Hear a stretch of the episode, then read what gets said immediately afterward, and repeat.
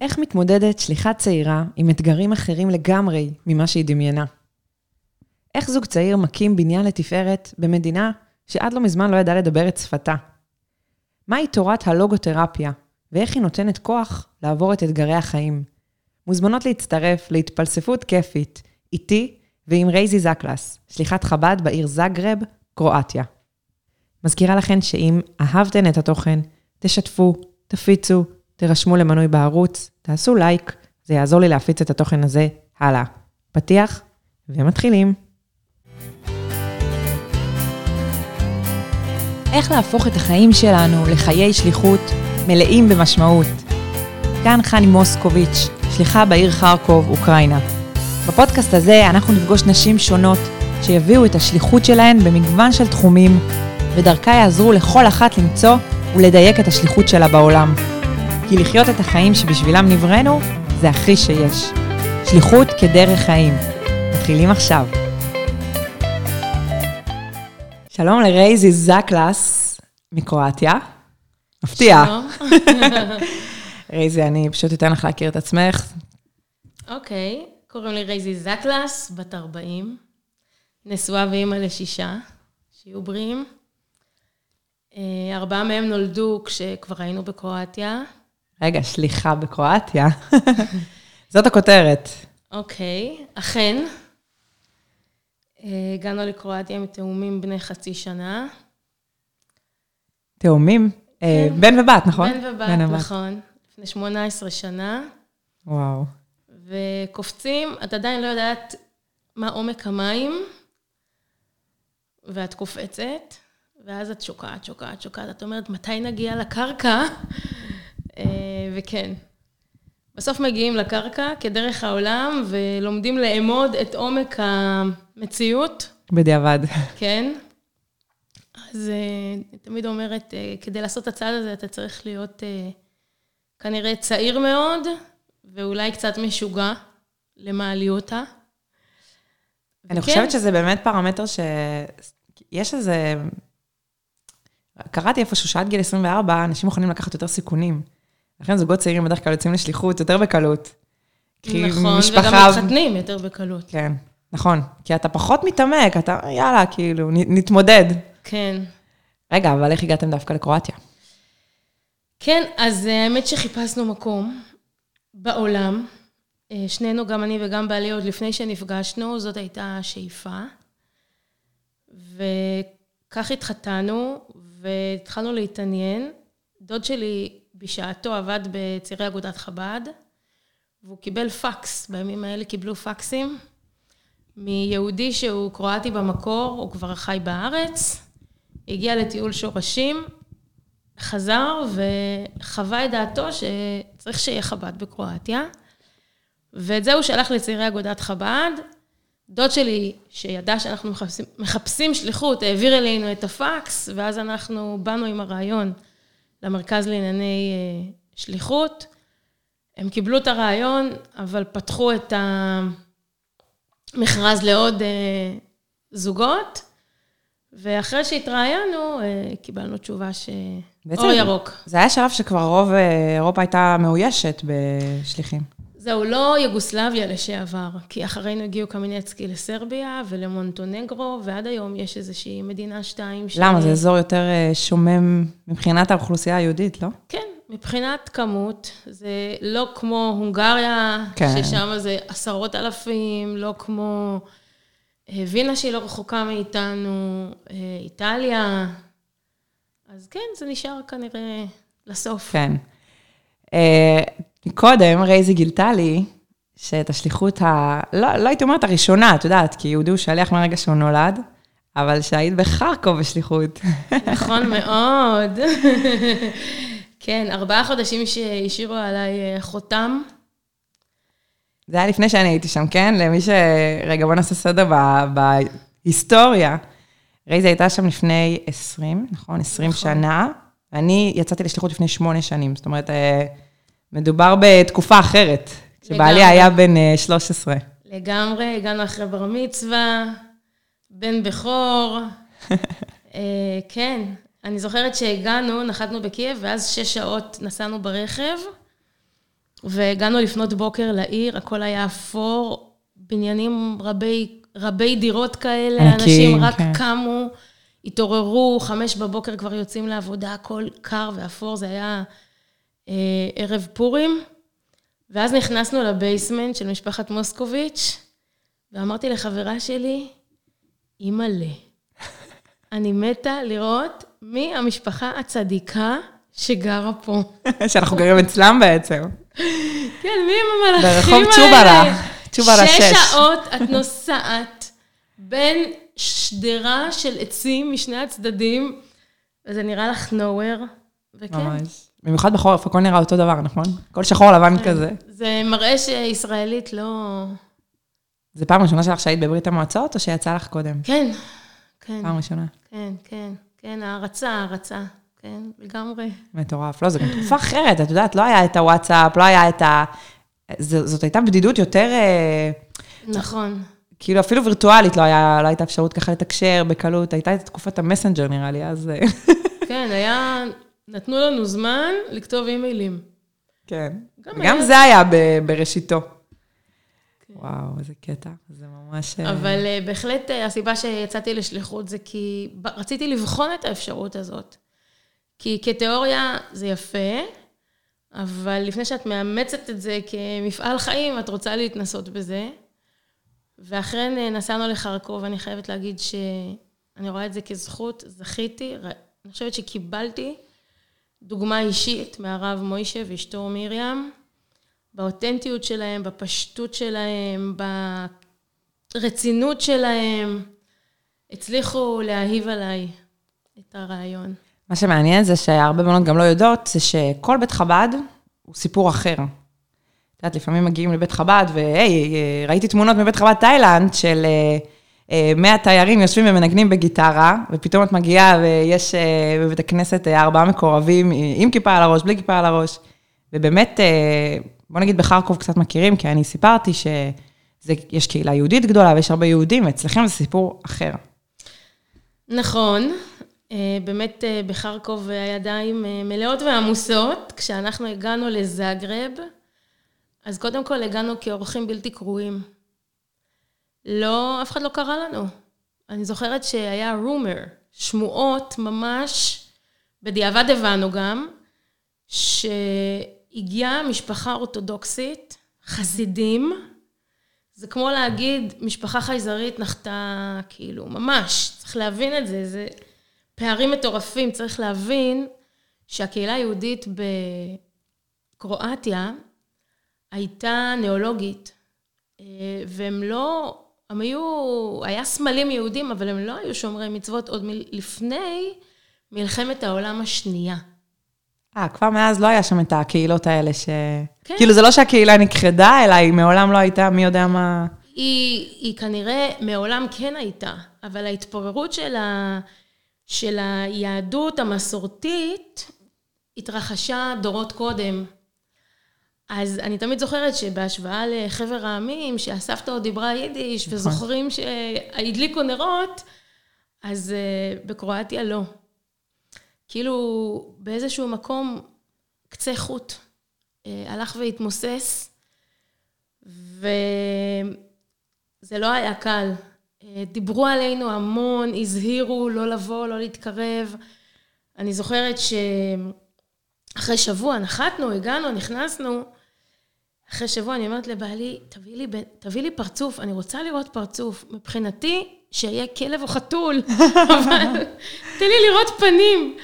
אני באה, זאת אומרת, אה, הייתי בת 22, איזה הזוי זה. באישיות שלי בן אדם מאוד פעיל, ולמדתי, רק סיימתי שנה ד', והייתי גם מאוד פעילה באופן בלתי פורמלי, הייתי, ככה, אהבתי מאוד את העשייה, ואני חושבת, אפרופו דמיון או הבדלים בין שליחויות, שזה אולי יהיה אמירה קשה, אבל היא כן תהיה ממחישה, שחוויית היציאה לפנסיה, חוויתי אותה ממש במעבר לשליחות. וואו.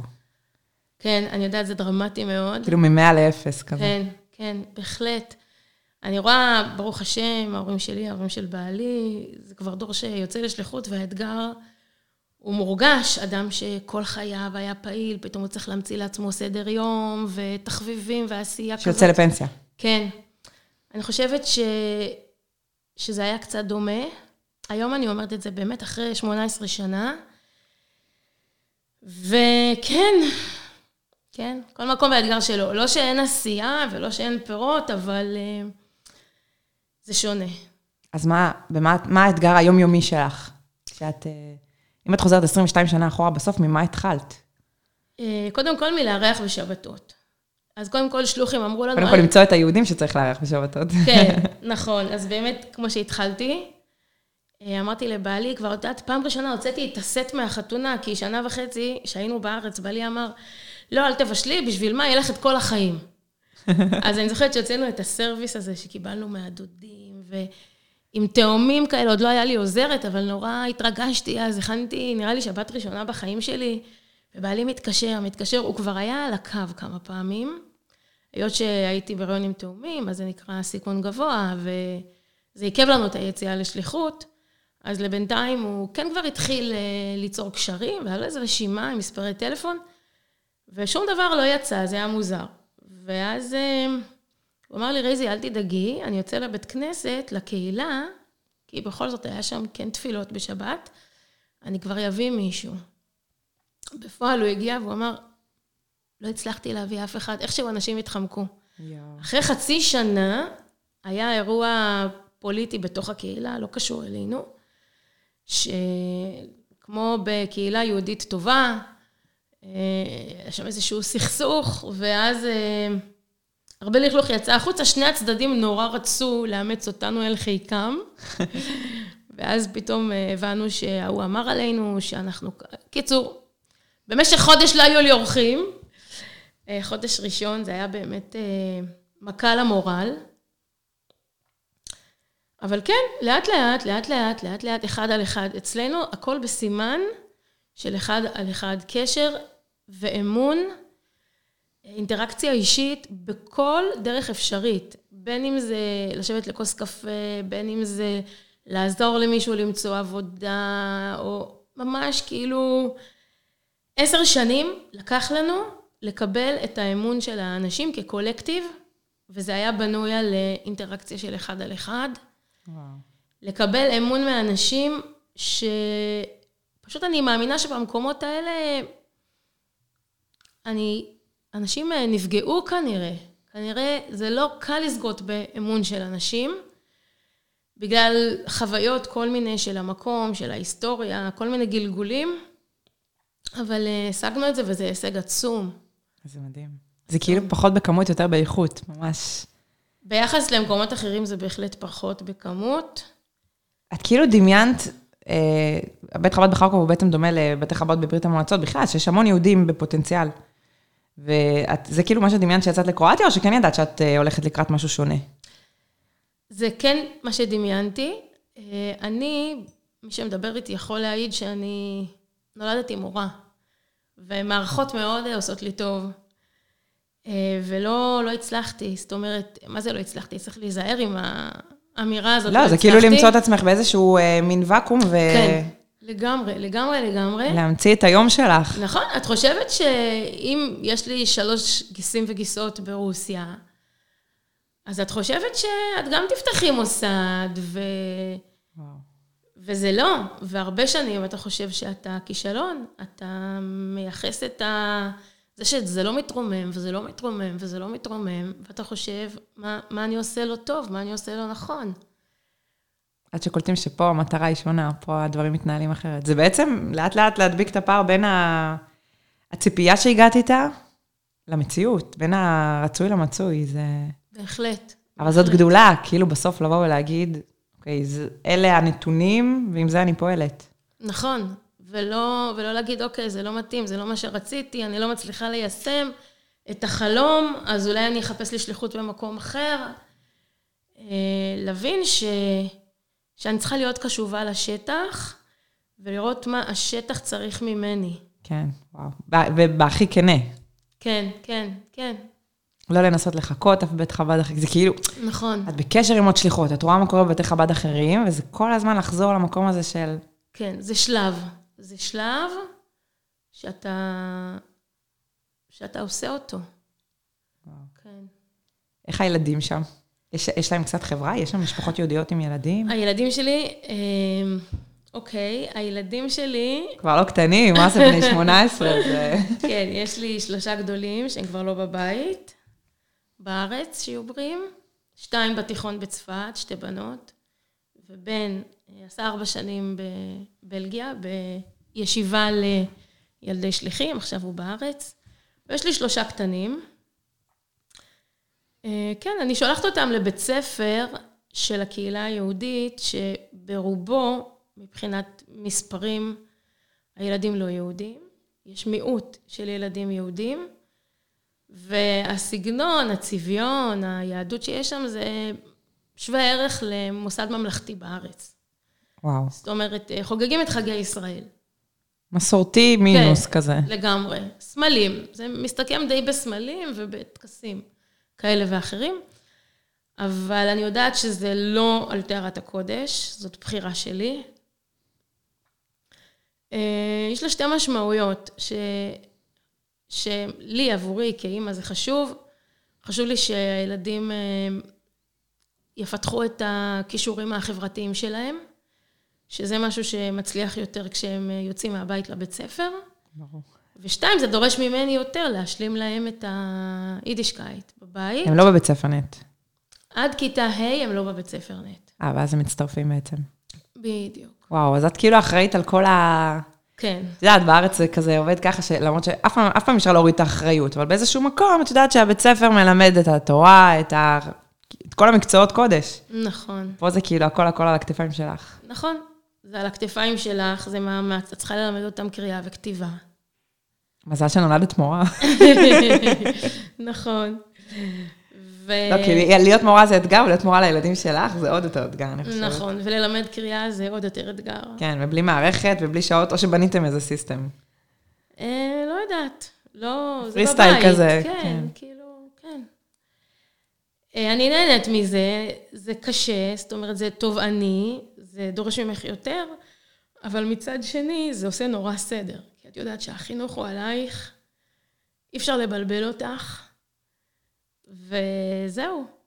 את גם יודעת מה קורה עם הילד. את יודעת, פה לפעמים את אחרי חודש מגלה פתאום שכך וכך הולך בבית ספר, פה כאילו, נכון, הכל ב control כזה. כן. זה home schooling בעצם, זה home schooling. לא מבחירה קצת. כן, כן. לא, האמת שזה מבחירה, זה... בסוף את בוחרת בשליחות, בסוף את בוחרת בדרך חיים הזאת. נכון. זה דורש מאיתנו, במקרה שלי זה יותר קל, אבל אה, להיות קשובים.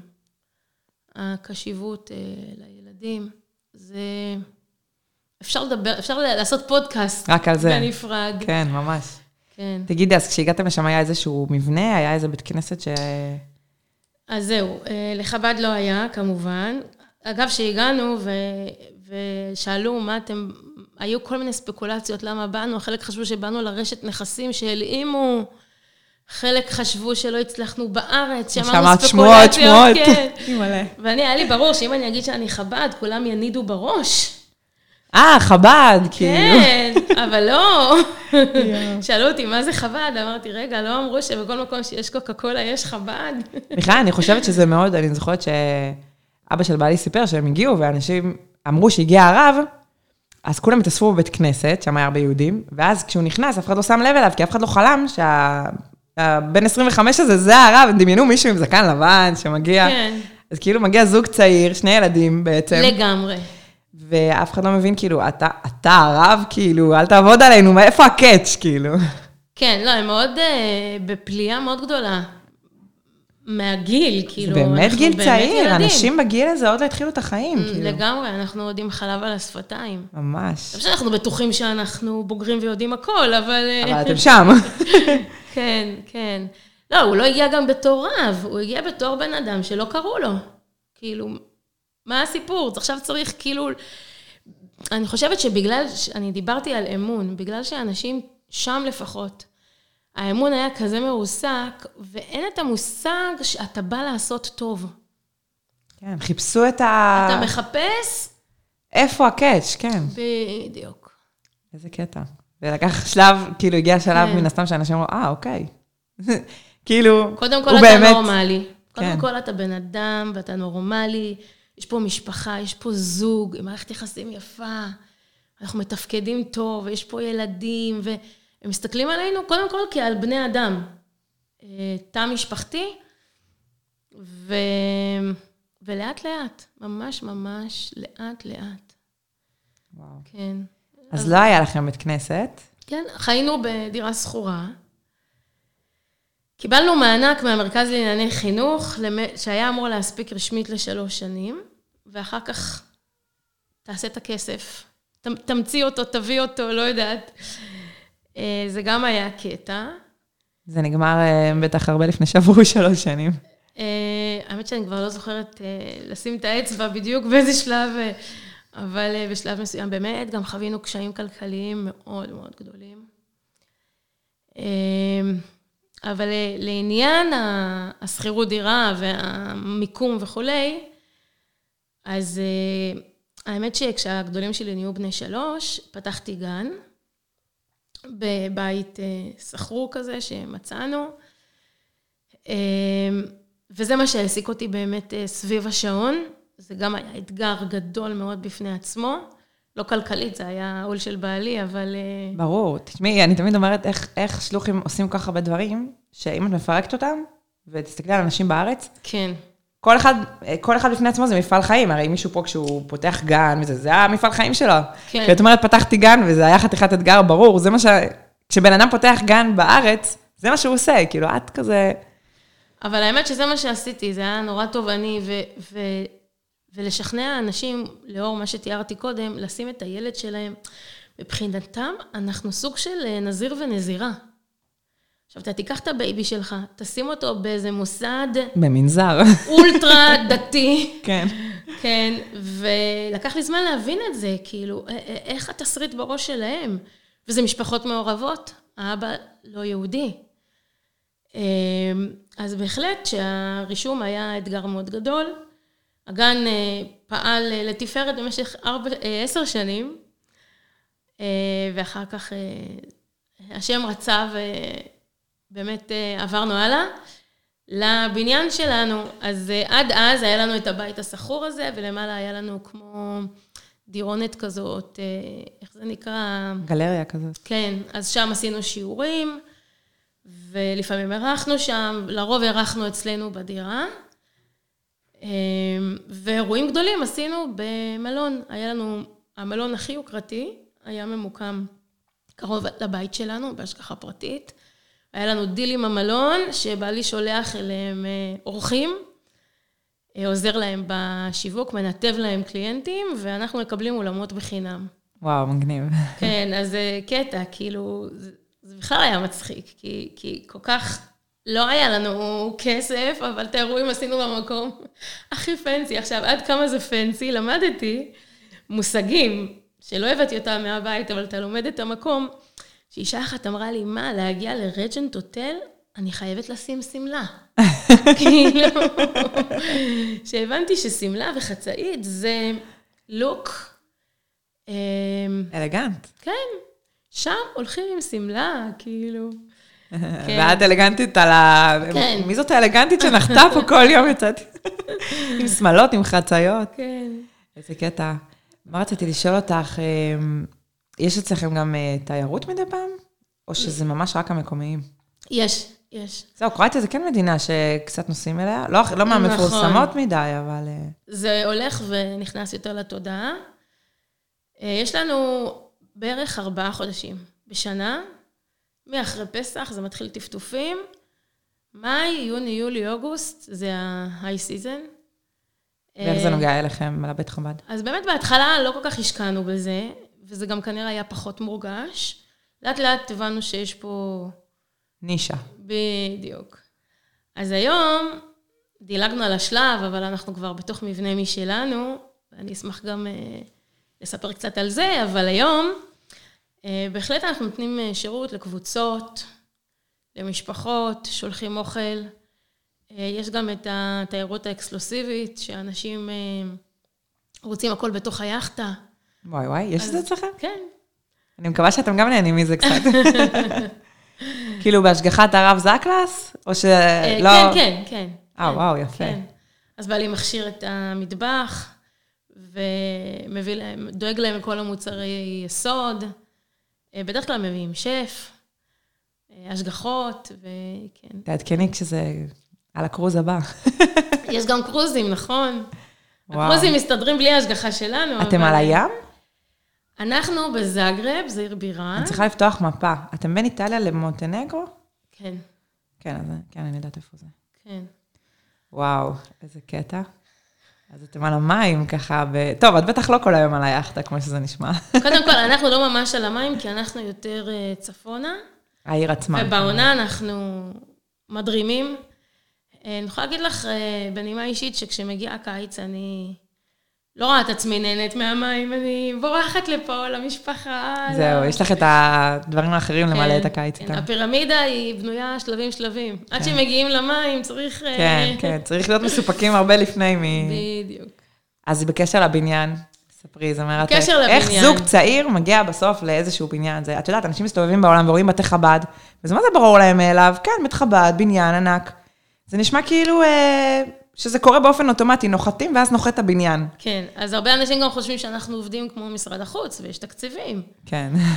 אז ממש ממש לא. קודם כל, אה, אני יכולה להגיד שבעלי הוא בן אדם אה, עם המון כאילו מוטיבציה ו... ו וכנפיים פרוסות, אה, ומאוד יש לו חזון, והוא יודע לראות את העתיד ולתכנן וזה.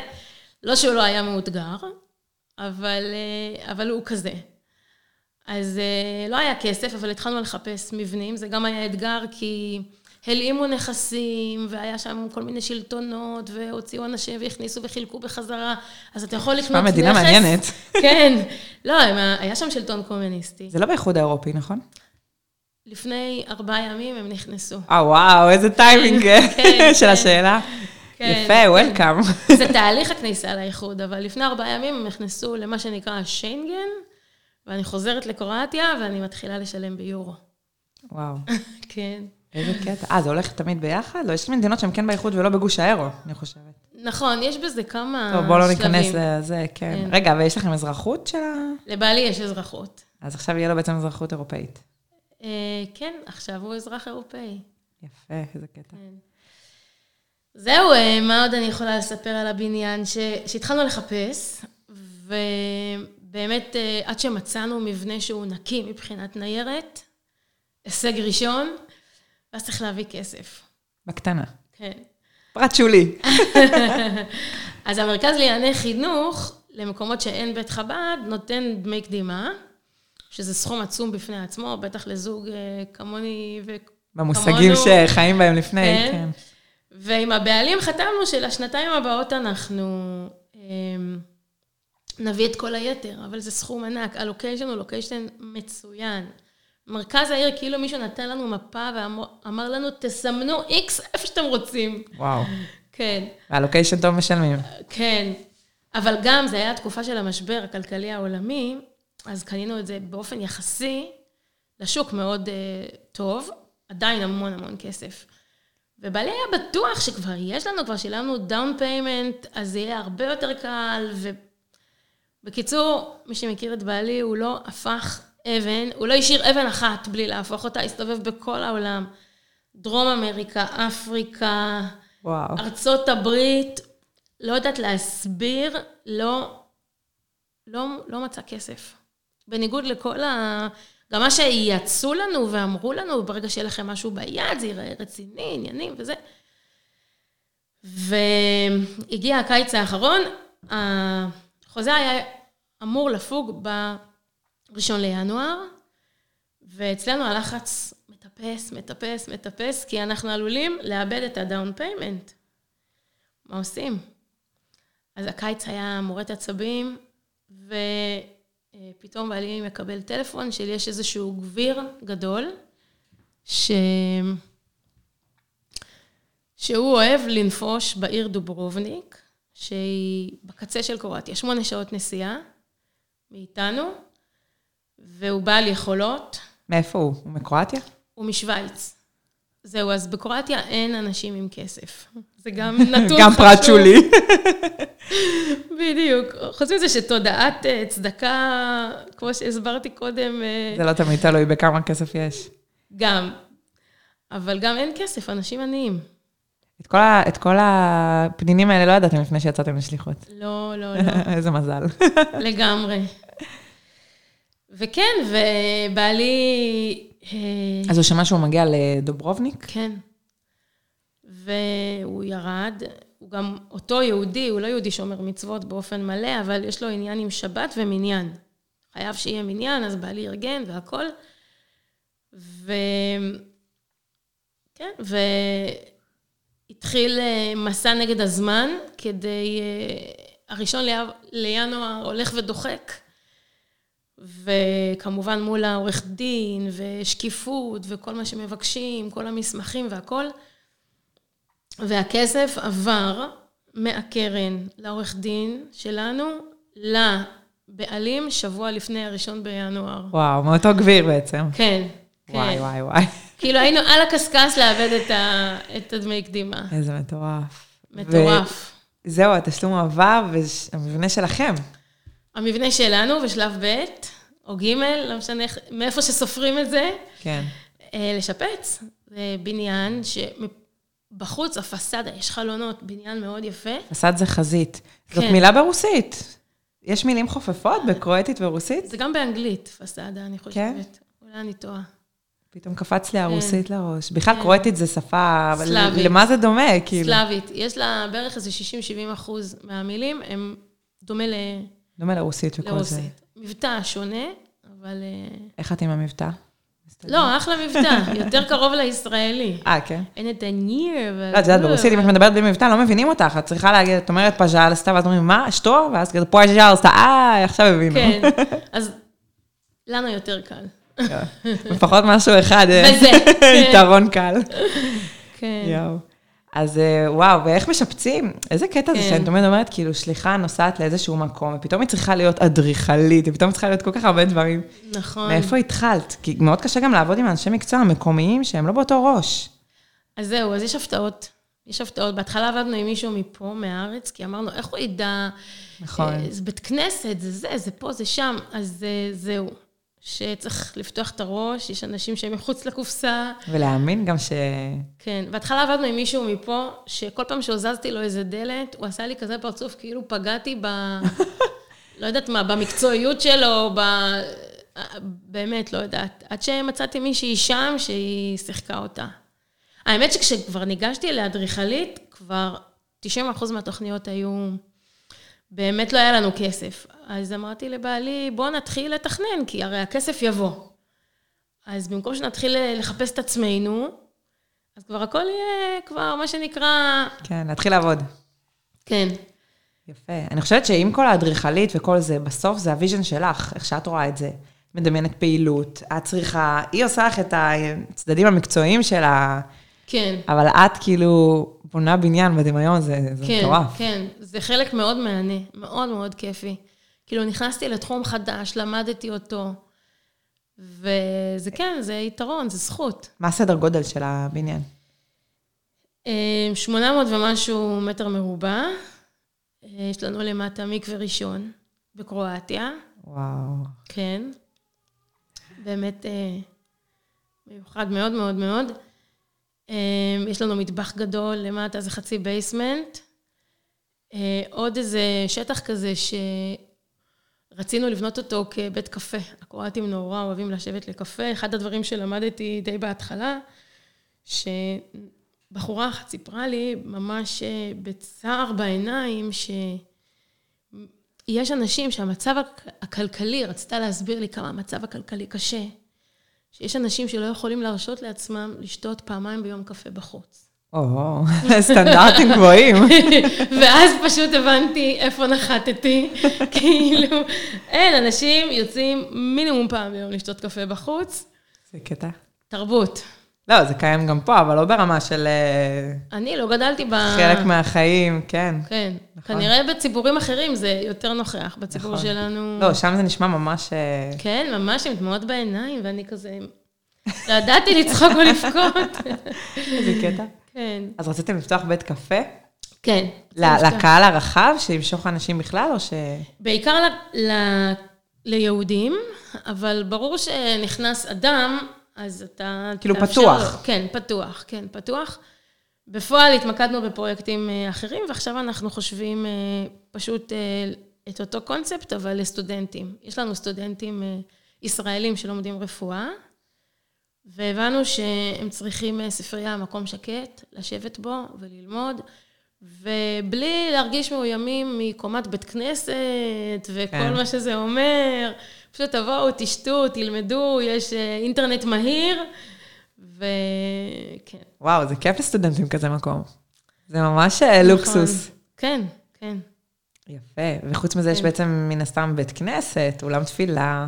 נכון, בית כנסת, אולם תפילה, עכשיו בדיוק יש לנו נגר שבונה לנו ארון קודש, ומחיצה ראויה לשמה. אה, אז הכל, הכל עדיין בהתהוות, כאילו, זה ממש... אה, זה תהליכים אינסופיים. כן, נשמע, נפתח בית חב"ד, אופס, נפל כן. בניין משופץ, כן. עם- עם יהודים בתוכו, וכל כן, כן. כך לא ככה. כן, צעד צעד, המון המון המון סבלנות, המון. אולי זה סבלנות. האתגר שלך. כן, תקשיבי, אני בת 40 היום, אבל אה, אני חשבתי על זה, אתה מגיע נורא נורא צעיר, ואתה, אתה,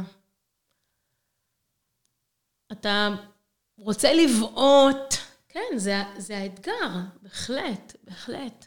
כאילו להגיד, אוקיי, העניינים לא מתנהלים בקצב שציפיתי, לנשום עמוק ולהבין שפה הנקודה, כאילו, הסבלנות, התהליכיות הזאת. כן, אז אין, אין, הריגוש הוא לא, הוא לא, הוא לא ב... זה אין בוסטים.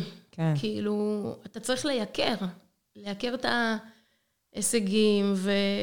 וכן, ולדעת שזה לא באשמתך, שאתה לא, אולי לא עושה דברים נכון, כולם לומדים. כן, אנחנו אלופים בלהלקות את עצמנו, זה חלק מה... מהמבנה, ש... מהמבנה האישיות שלנו, פשוט להגיד לעצמנו למה אנחנו לא טובים, וזה באשמתנו, ואז להפיל את עצמנו, וזה כל הזמן להילחם בזה. כן, את- ההשוואה, ההשוואה לאחרים. אתה, אתה מסתכל ואז אתה אומר, אז מה זה אומר עליי? כן. ישר אה, מייחס את זה לעצמך. איך את עוברת את הימים הקשים? מה מחזיק אותך? אוקיי, וואו. וואו. אמ, קודם כל, יש נפילות, בואו נתחיל עם זה. כן. לא, לא, כל, לא הכל אה, כמו שרואים ב... לא הכל כמו הפודקאסט. כן, כן, יש נפילות, וראוי אה, לציין אותן, ולקבל אותן ולהכיר בהן. עברתי משבר אחד או שניים כן. ב-20 שנה האלה. אמ, אני באופן אישי מצאתי הבנה ועידוד אצל השכנים שלנו רק ארבע שעות בווינה, כשהרגשתי שאני ממש אה, כבר לא מחזיקה מעמד. אז אה, יצרתי קשר עם השליחה בווינה, משפחת בידרמן, השליחים הראשונים. ובאמת החברות הזאת שבנינו, על אף שהיא בת כיתתה של אימא שלי, ויש בינינו. דור, כן, אבל אה, כן, הקשר הזה הוא, הוא נתן לי, הוא נותן לי, ואנחנו בקשר, אה, אני נוסעת, אנחנו נפגשות לקפה. על הדרך שהולכים לקנות, אני יכולה לשלוח אה, נהג שיביא לי חלב וכל מה שאני צריכה, אבל אני נוסעת פיזית. פעם תמיכה, בחודש, תמיכה פעם, כזאת. כן, כן, הבדידות יכולה להטריף. הבדידות. במיוחד כשאת בן אדם של לפגוש אנשים, ולדבר עם אנשים, כן. ולהיות, ו... כאילו, זה הבדידות. קושי אמיתי, זה קושי כן. אמיתי. את יודעת, אני זוכרת שהייתי בחרקוב, ואמרו לי, וואי, אין לכם, אה, אין לכם את- הגלידה ב... ב... אמרתי, מה, איזה גלידה? אין לי את החברות שלי, אין לי את האחיות שלי, אין לי את אימא שלי פה קרוב, זה... זה הגלידה, זה החוסר האמיתי, וזה... נכון, אני חושבת שזאת ההתמודדות באיזשהו נכון, מקום. נכון. בדידות וייאוש זה שני דברים שיכולים להטביע אותך. מטורף, זה... כן. וואו, אז טוב שיש לך, כן. מצאת איזשהו עוגן, לפחות במרחק ארבע שעות נסיעה, במושגים של אה, שליחות, זה, איך אומרים, זה משהו ישים קצת כן, לפחות. לגמרי, לגמרי. בעצם זה שלא עולים על מטוס. אה. כן, כן, נכון, ממש ככה. בהתחלה היינו מגיעים לארץ והיינו מביאים אוכל מהארץ. בשלב מסוים אמרתי, אני לא רוצה להביא אוכל מהארץ. זה נותן לך תחושה שאין פת בסלו. תלות. כן. מטורף. אתה צריך, אתה צריך לעלות על מטוס כדי להשיג כיכר לחם? אז אמרתי, אני נוסעת לווינה, ועקרונית, אני, אני, יהיה, יהיה לי משקל פנוי, אני לא אביא אוכל. נכון, זו תחושה נוראה של ה... כן, כאילו שזה מעבר לים. כן, נכון. ממש ככה. וואו, איזה קטע. כן. וכן, ואת מנסה באמת אה, ליצור וליהנות כן מההצלחות וכן מההישגים ולהתפתח. ובאמת, הזכרתי שמשברים היו בדרך וניסיונות, ואני בטוחה ששליחות אמיתותיי אה, יוכלו לנדב עוד מניסיונם, ו... אבל בכל מקרה, אני משתפת מניסיוני האישי, ששאלתי את עצמי, למה, למה הייתי צריכה לעבור את כל זה? כל הקשיים הכלכליים, הנפשיים, החברתיים, ועוד ועוד, ולא, לא מצאתי לזה פשר. כאילו, למה לי? זה לא למה לי, זה אלוקים זימן לי את זה. אז בסדר, אני מתמודדת, כי זה מה שהוא מוצא לנכון, אבל אתה רוצה לדעת שיש לזה משמעות, שזה לא, לא סתם סבל. הסבל לא עומד אה, בפני עצמו. אתה רוצה פשר, זה תכונה של בני אדם. זאת אומרת, אני מוכנה לסבול, אבל ת, תצדיקו לי את זה איכשהו. בדיוק. כשאתה רואה משמעות, אז, אז זה נותן לך כוח. ואפיזודה מעניינת, אה, אחת מהאימהות ששמה ילד אצלי בגן, והתחילה להתקרב, אז uh, התחילה ללמוד uh, לוגותרפיה, ואני בשעתו לא ידעתי מה זה לוגותרפיה. ידעתי שהרבי תומך, תמך בשעתו בדוקטור ויקטור פרנקל, נכון. שהוא uh, ייסד את האסכולה השלישית. הוא אמר לו להפיץ את זה ושזה לא ידעך. נכון, כי הוא כבר היה מיואש. הוא שרד מחנות השמדה, uh, עוד לפני, מחנות ריכוז, סליחה, עוד לפני שהוא, אה, עוד לפני מלחמת העולם השנייה, לפני השואה, כבר היה לו תזה. הוא חי, חלק מחייו הצעירים, הוא חי כעמית של פרויד. ואפילו הפרסום הראשון שלו היה בעידודו של פרויד. אה, וכבר היה לו את הטיוטה אה, לספר הראשון שלו, הרופא והנפש. ואז התחילה המלחמה. עם הטיוטה הזאת הוא נכנס למחנות ריכוז, ושם הוא אומר שזה היה מעבדה, שם זה אישש את התיאוריה שלו. מעבדת סבל. מעבדת, מעבדה אנושית, כן. כן. מעבדת סבל. אז באמת, אה, הוא טען שהמוטיב המרכזי שמניע את האדם זה המשמעות. הוא אמר, בשונה מפרויד, שהאדם, כן, יש לו את היצר, שזה אה, החלק שבאדם שרוצה לשרוד ולהתקיים, יש השפעה סביבתית, אבל אה, זה לא המילה האחרונה. יש רוח אנושית, ככה הוא הגדיר את זה. הוא הגדיר את זה הרוח האנושית. והוא אמר שאדם יכול להתעלות על עצמו. ואם יהיה לו את הלמה, הוא ימצא את האיך. וואו. כן. הלמה הוא משהו שהוא מחוץ אליו. אה, פרויד אמר שאדם פועל לפי עיקרון שימור עצמי. זאת אומרת, אם ירעיבו את כל האנשים, אנשים יתנהגו כמו חיות. יתקפו אחד את השני, יטרפו אחד את השני כדי לשמר את עצמם.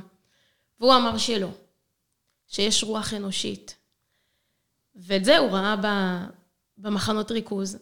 שאנשים עברו מצריף לצריף וניחמו אחד את השני וחלקו את פרוסת הלחם האחרונה שלהם. והוא אמר שהמיעוט הזה מלמד על הכלל. אני לא נאיבי, הוא אמר. אני יודע שמעטים האנשים שהם ברמה הזאת. אבל אם לא נסתכל על הפוטנציאל של האנשים, ברירת המחדל שלהם זה להישאר תת-אנושיים. וככה הוא, הכניס לעולם הרבה אופטימיות. הרבה מהתורה שלו חופפת ותואמת את הגישה היהודית. שזה בעצם שלא אני במרכז, מה שפרויד אומר, סיפוק צרכים אישיים. נכון. אלא הפוך, המשמעות נמצאת מחוץ אליי. כן. והיא זאת שתשמור עליי גבוה וחי. נכון מאוד, והיא תיתן לך את הכוח. נכון וואו. מאוד. ואז חברה שלי שלמדה את הלוגותרפיה, היא כל הזמן הייתה באה אליי ושואלת אותי שאלות כדי לראות אם זה מגיע מהיהדות. רגע, מה זה בעצם לוגו? זה... לוגו זה משמעות, לוגוס ביוונית. תורת המשמעות. כן. וסיפרתי לה שבאמת, אה, כשוויקטור פרנקל יצא מהמחנות וחזר, הוא היה גם אה, נורולוג וגם אה, גם נורולוג וגם פסיכיאטר, הוא כבר עבד בבית רפואה, והוא חזר לבית רפואה, וחזר לאקדמיה ללמד, ופשוט לעגו לו. הרעיון של פרויד היה כל כך היכה שורשים, שזה פשוט הגחיך את האנשים, מה שהוא אמר. והוא כבר היה עם רגל אחת אה, בדרך לאוסטרליה, שם הייתה אחותו היחידה ששרדה. ואז הרבי שלח אישה שאמרה לו, תמשיך, תמשיך ואתה תצליח. וואו, איזה צמרמורת. כן, כן. ואחר כך לימים, הרב בידרמן, שהוא בווינה, הוא מספר שהוא היה מקבל אה, תרומות מוויקטור פרנקל והוא לא הבין מה, מאיפה. אז הוא הרים אליו טלפון כדי לאושש את הסיפור. והוא אמר לו, אני חב חובה גדולה לרבי מלובביץ'. אז uh, באמת... Uh, קולט איך זה מתחבר לך גם עם אה, משפחת בידרמן, כל הסיפור הזה. כן, לגמרי, לגמרי. ואז אני אמרתי, אוקיי, אז יש גם כלים. הלוגותרפיה היא מציעה כלים. ואמרתי, אולי אני אלמד את זה, והניסיון שצברתי בהתמודדות שלי בשליחות, תעזור לי להקל על אחיותיי השליחות. ניסיון פלוס כלים, אה, אני יכולה להגיש עזרה, ובלי לצאת ממסגרת השליחות. זאת אומרת, זה עדיין בתוך השליחות, ו- ואם פרנקל אמר שהוא חב חוב גדול לרבי מלובביץ', אז אפשר לעזור לו לפרוע את החוב. את החוב, יפה. בטח, זה לא נפרד מהשליחות, זה הפוך, זה בד בבד עם השליחות. כן, אבל זה לצאת מהדלת אמות. היום, היום בעולם של זום, אפשר... אה, זה מאוד נורמלי, אה, כן, תוך אפשר, כדי, כן, ו... כן. by the way, מה שנקרא. כן. במקביל, גם למדתי ייעוץ נישואים, אה, בהשקפה חסידות, קבלית. אז אני מקווה שאני אוכל להועיל. וזה מתחבר לך הכל? כן, האמת שיש בי חלק, חלק בי, באישיות שלי, אני חושבת מאז ומתמיד, שהיה מטפל. מאז שאני זוכרת את עצמי, קראתי ולמדתי, המון. כאילו, נורא רציתי להבין את המנגנון הזה של הנפש. ובזמנו עוד לא ממש אה, הוציאו מתוך תורת החסידות כלים יישומיים. היום זה כבר טניה, קואוצ'ינג, יש לך וזה. הכל מתחבר, כן. כן, אבל אז זה לא היה. אז אה, קודם כל, כל קורס לפסיכולוגיה במכללה, אני ישבתי בשורה הראשונה. עד היום הסיכומים שמורים אצלי. שותה בצמא. כן, אבל לפסיכולוגיה. יש לך את הסיכומים מהסמינר? כן. כן. וואו. אני... את קוראת את זה מדי פעם? כן. אני מתרפקת. כן. לא, לא, אני ממש מבינה אותך, יש לי בחרקוב בבית מחברות מהסמינר. כן. אני הייתי מהאלה שמסכמות וכולם ככה מצלמות מהסיכומים שלהם, כן. לא נעים לומר, אבל... אה, כן. תמיד הייתי מוסיפה גם אה, ציורים כאלה בצד. אכן. זה היה רץ עם הציורים. כן, חננות שכמונו, אבל כן, אוהבת ללמוד. אז uh, תמיד כשבעלי היה רוצה ככה לקנות לי משהו, אני נכנס לסטימצקי, יש עמודה של פסיכולוגיה, לוקח ככה שלוש-ארבע ספרים, בלי יותר מדי uh, לעיין. מקסימום, מקסימום זה היה גישה סותרת, ואז זה גם כן. מחזק לך את ה... כן. תגידי, uh, מעניין איך בעצם ההסתכלות הזאת, קודם כל את משתמשת בה בשליחות. קודם כל, אני אה, משתמשת, זה, משתמשת בזה מול המשפחה שלי, בעלי והילדים. השליחות הראשונה. כן, כן. זה נותן כלים. אני... היום הגדולים שלי בן 18 ואני... ו-15 ומתבגרים, ואני אני חושבת שאני קוצרת את הפירות. איזה כיף. כן. את יכולה לומר את זה ככה, וואו, זה... כן, זה ממש השקעה בגילאים הצעירים שווה כל הון שבעולם. ואפרופו זה, אני אסגור את פינה שעם כל הצער שהיה לי, שבשונה מעמיתותיי וגיסותיי וחברותיי בעולם השליחות, לא פתחתי בית ספר, ולא היה לי צוות, ולא ניהלתי, ולא ולא. אמ, כשתהיתי לעצמי, כאילו, השגחה עליונה, אז גיליתי והתנחמתי בזה שהייתי פנויה. הייתי פנויה לילדים. כי כשיש לך מוסד, זה הרבה פעמים כמעט לא בשליטתך. יש נכון. משהו במוסד שהוא טורף אותך. שואב. שואב, ממש. ו, והקונפליקט הזה נחסך ממני. יכולת להיות uh, פנויה מלכתחילה, לא... כן, כן, כן. אז זה החלק היפה. באמת, אני חושבת שכשהולכים במוטיב הזה של האדם מחפש משמעות, אז כל חינוך הילדים מקבל איזה שהם פנים אחרות. זה בעצם שליחות, מה זה אדם מחפש משמעות? אני, אני פה כדי להועיל, אני פה כדי לתת, אני פה למען מישהו, למען משהו. וכשילד גדל לתוך זה, אז הוא נהיה בן אדם מאוד, אני חושבת, רגיש ו... ולא מרוכז עצמית, שזה המחלה של הדור שלנו בערך, הנפוצה ביותר. נכון. זאת מחלה של המין האנושי. את יודעת מה? לא הייתי קוראה לזה מחלה. כי, כי זה מה שהקדוש ברוך הוא ברא אותנו, הוא ברא אותנו, חווים את עצמנו נפרדים.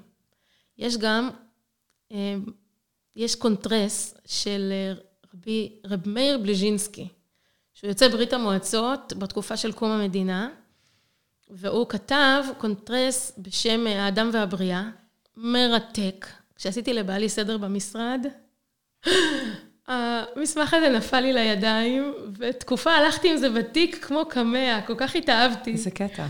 ממש ממליצה, שהוא מסביר על המין האנושי, ועל היהודי בתוכם, והוא מדבר גם על אנטישמיות, וזה כמו פסיכולוגיה בראי החסידות. הוא כתב את זה לבני קיבוצים בשפה אוניברסלית, זה עברית קדומה, היום כבר מישהו לקח וכתב על זה ספר. אמ, אז הוא מדבר שם על האני, חוויית האני, שכבר כשתינוק מגיח מבטן האם, מה, מה הוא חווה? הוא חווה את עצמו. אז זאת לא מחלה, זה, זה חלק מתוכנית. אני חושבת אבל ש, שכשילד נולד, זאת אומרת, לפי, לפי התהליך הביולוגי, בהתחלה זה נורמלי. בהתחלה זה נורמלי, ילד אמור לחוות את עצמו, זה כמו שתינוק בוכה, את לא אומרת, טוב, שיבכה, שיתרגל. נכון, ולכן זה לא סביבו. מחלה. זה צריך להיות סביבו. נכון. המחלה היא כשזה נשאר. זאת אומרת, זה כמו שהיינו נשארים, אם אנחנו שוכבים ובוכים על הגב, אה, בן אדם בן 30 שיעשה את זה, כנראה שיש לו איזושהי מחלת נפש, כי הוא לא תינוק שנולד. זאת אומרת, כן, לא אז... לא כל דבר שאנחנו נולדים איתו הוא... זה שלבים. נכון, יש צמיחה, יש התפתחות. כאילו, להישאר בזה, זאת הבעיה. פיגור. כן. נקרא לזה פיגור. זאת אומרת, היינו אמורים להתבגר, כן. ואם זה לא קורה, אנחנו בבעיה. אתה אחורה. אתה... כן. כן. אבל באמת אנחנו בנויים בצורה כזאת שאנחנו חוזרים לזה כל הזמן באופן אוטומטי, כי... נכון, זה נתון. זה נתון שאנחנו צריכים, יש לנו עבודה בדיוק במקום הזה. באמת אה, לצמוח מהמקום הזה, וזה גם מתחבר לתורה של ויקטור פרנקל. בשונה מפרויד, זה לא הכל יצרים, וזה לא הכל עונג, וזה לא הכל סיפוק עצמך. אתה חלק, אתה, של, אתה בשליחות, והיהודי, הוא נדרש הרבה פעמים באמת בתוך החושך, בתוך המצוקה, בתוך הסבל, אה, להיות מסוגל לדחוק את הצרכים שלו ולהנכיח את השליחות העליונה שניתנה לו, ובזה הוא, הוא הופך את החושך, החושך של העולם, גם העולם הפנימי, שזה האני, אה, והופך את זה לאור. זה, זה, זה את כפיה ואיתפחה, זה הכל... הכל מתחבר ממש. כן. איזה קטע. ובעצם אנחנו הראשונים המורווחים מזה. כי כשבן אדם חי, איך אומר, אדם מחפש משמעות, כשאתה חי את המשמעות הזאת, אז אתה במקום טוב. כן, זה, זה חיים אה, ברמה, זה, איך אני אקרא לזה? זה כמו שחסיד אחד אה, קיבל ברכה מאדמו"ר הזקן אה, לאריכות ימים, אז הוא אמר, כן, אבל לא כמו חיים של עיקר. כן. אז uh, אתה זוכה לחיים, אתה זוכה לחיים אחרים. כן, איכות, כן, איכות חיים. כן, כן, לגמרי. ממש. לבל אחר, כן. אז את בעצם משתמש בזה בשליחות הראשונה שלך, שזה הבית והמשפחה. אבל יוצא לך כן. שאנשים גם אה, בשליחות מתייעצים איתך, או שאת רואה את עצמך אה, סוג של אה, מטפלת לא רשמית. נכון, כי יש סביבה קצת יותר רחבה. ואפרופו שאת פועלת עם אנשים, שאת מלמדת, אני, כשסגרתי את הגן, התחלתי ללמד. מבוגרים, זאת אומרת, עד אז לא כל כך לימדתי מבוגרים, ויש לנו גם סטודנטים לרפואה, שאנחנו מלמדים אותם, חלק מחב"ד לקמפוס, עם אה, מלגות. הם ישראלים בעצם, כן, דוברי עברית. מהארץ. כן, כן. אמ, וכן, זה, זה פותח, אה, לאט לאט שאנשים מתקרבים, זה תהליך. קודם כל אתה דתי, ואתה, ישראלים זה, כמו שאמרת, נישה בפני עצמה. אמ, כשיש התקרבות ונפתחים, אז אה, אנשים אה, מעוניינים לדעת ולשמוע. כן. אנחנו עדיין בתוך התהליך, את יודעת. כן, סיפרת לי שהיה לכם בקורונה הרבה, הייתם מדינה ירוקה, כן, והגיעו אליכם כל מיני זוגות להיפגש, נכון. אז אה, זה שירת אותך גם איפשהו שם.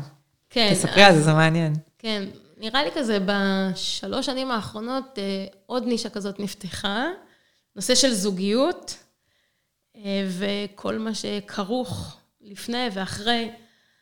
אז באמת, כשכל העולם דמם, אז אנחנו היינו ירוקים. איך זה פתאום היסטוריה?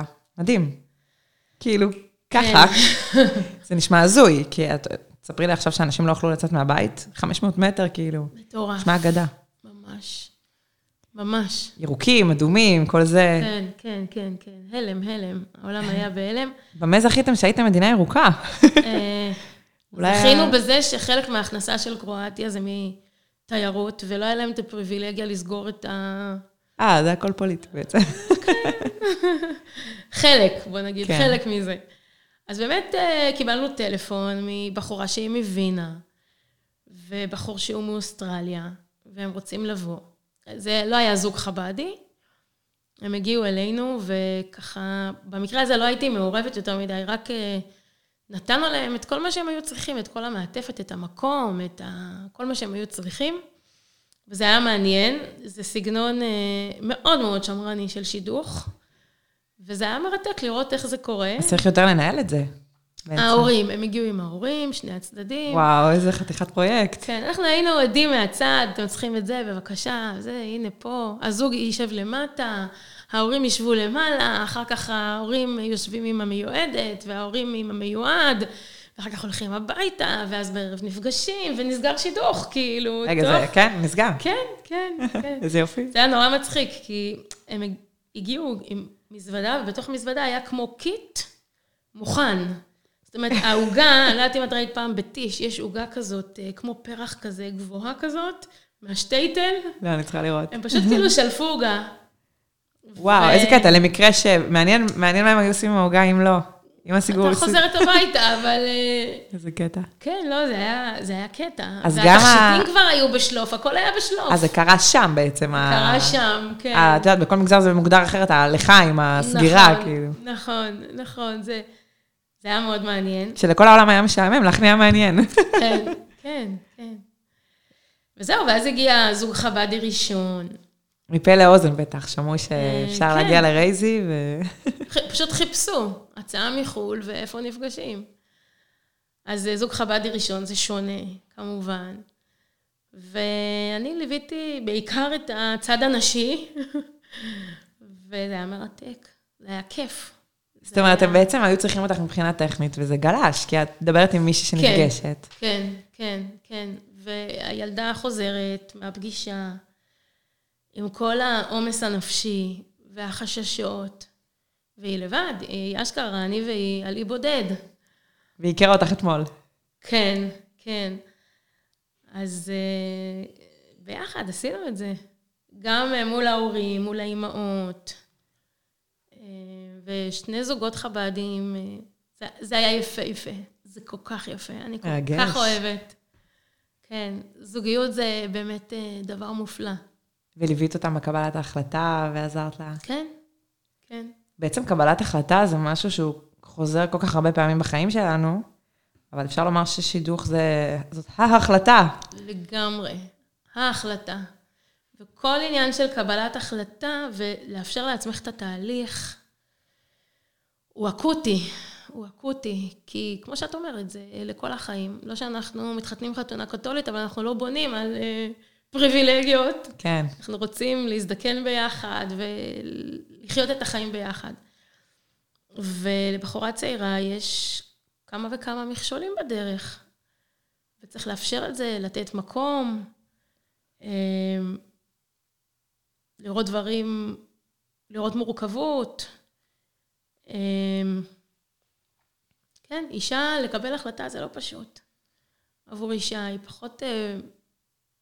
יש לה את העולם הרגשי, ותנודות. צריך אה, לפעמים איזושהי עזרה. כן. שומעות אותך פה הרבה בנות שעוד לא נשואות גם. יש לך איזה משהו לתת להם, ככה שילווה אותם בתקופה הזאת? אני חושבת ש... מה שאני שמתי לב מהניסיון שלי, ואני חוזרת 20 שנה אחורה, אז קודם כל בבחירה יש גם ויתור. כשאתה בוחר במשהו, אתה מוותר על כל יתר האופציות, וזה קשה. וצריך לקחת את זה בחשבון. מה שנקרא לסגור את כל הדלתות האחרות. כן, כן. ולקבל את זה. לקבל את זה. זה לא רק uh, זכויות. זה לא רק פלוסים, זה לא רק... Uh, שתיים, אני חושבת ש... מאוד מאוד חשוב לאפשר את התהליך. אצל אישה זה תהליך, זה נובט. ולא להאיץ, ולא... פשוט לא להאיץ.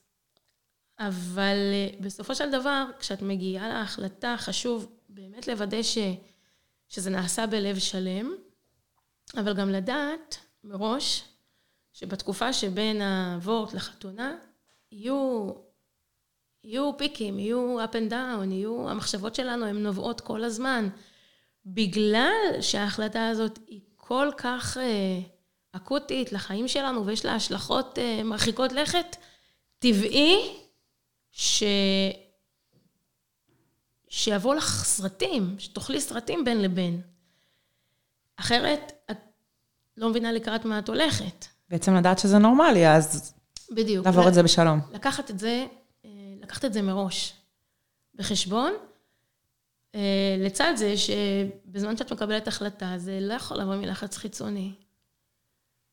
אה, יש עוד דברים בציבור שלנו, בנות שהן שמורות, שהן כל החיים חינכו אותן לצניעות, ולשמור את הגוף שלהם לעצמם. זה מעבר הזה. זה מעבר מ-0 ל-100. ולפעמים זה קשה. זה קשה מול בן המין השני שהוא פועל אחרת. ואת צריכה גם לאפשר לעצמך וגם לאפשר לצד השני. אז יש פה איזשהו סוויץ', וצריך אה, לתרגם לבנות את הפרספקטיבה של המין השני, אבל ממקום אה, אנושי, שהם יוכלו גם להתחבר אליו. להכיל את זה ולהבין את שני הצדדים. ולהבין את זה ולאפשר את זה, וזה משהו שהוא גם אה, מחסום אצל בנות. את הרגשת פתאום, כשהיו לך את הקלות האלה, הרגשת פתאום שוואו, אני טובה בזה, ו...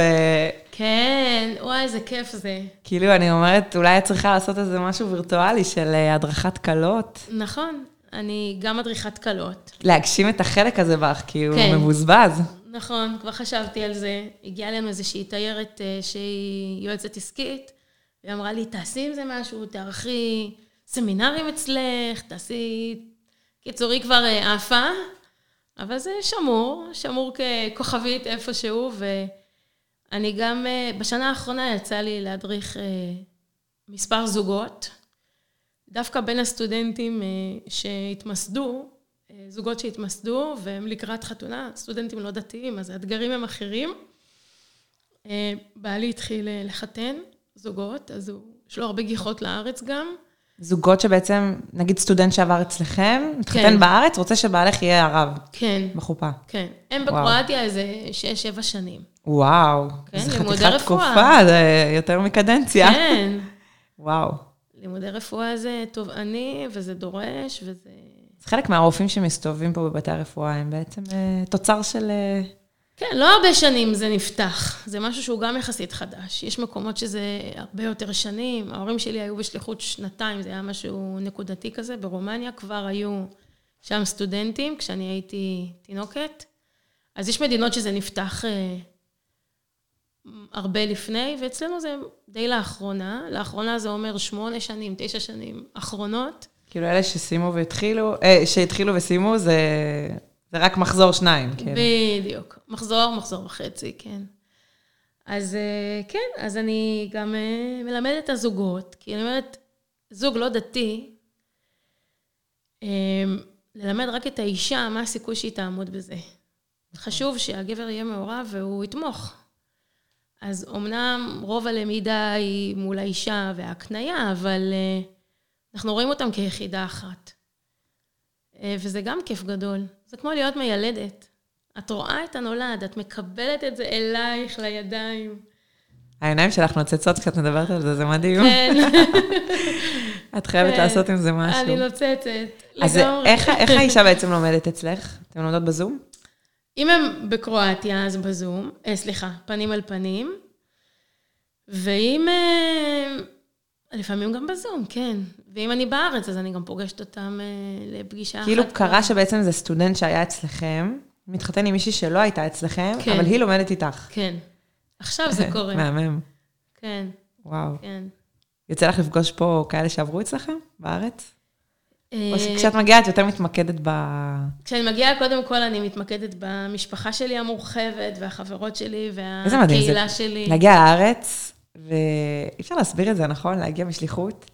וכל מה שנראה פה לכולם כל כך מובן מאליו, הכל כזה נוצץ, הכל כזה וואו, כאילו... כן, את מעריכה... נוסעת בכבישי הארץ, ו- וזה פשוט, הם מחייכים אלייך. הכבישים זה בהחלט אה, אישו. אני נוסעת תמיד, אה, אני, ההורים שלי גרים בלוד, וחמי וחמתי בקריית מלאכי, אז אני נוסעת דווקא דרך כביש מספר שלוש. וואי, אני גם אוהבת אותו. כן, למרות שהוא מעריך את הדרך בעוד איזה שש דקות, בדקתי, אבל אין... על, ה, על השדות ועל הכאן שומרים שמיטה, צעקליטוס. וואי, זה מהמם. אני מסתכלת ואני אומרת, רייזי, תנשמי את זה, תכניסי, תפנימי. ממש. הלב מתרחב, הלב מתרחב. אני זוכרת שנסענו לא מזמן בכביש הזה, הקטע הזה שבין uh, צומת מסמיע ללטרון שם, ובדרך לירושלים. כן. ואני זוכרת שאמרתי לבעלי, וואו, אני, כשנסענו, היינו בחופשת חורף, מתי זה היה? לפני אולי 4-5 שנים, ואמרתי לך, איזה כיף הכביש הזה, ואני רוצה כל פעם להתלהב מחדש, עדיין, למרות שאנחנו עושים את זה הרבה, כן. ואני חורשת את הארץ עכשיו, ועדיין כל הזמן להשאיר את הריגוש הזה של, אה, למרות שאני כאן הרבה זמן, באמת כן. להתלהב מה... עזבי, הירוק הזה, איפה יש ירוק כזה עכשיו בעולם? כאילו זה... נכון, אצלנו הירוק הוא בחורף, לא בקיץ. כן, בארץ זה, זה, זה מטורף. איך שמגיע החורף, מתחיל ירוק. בקיץ עדיף להיות שם. כן. זה משהו הפוך כזה. וואו.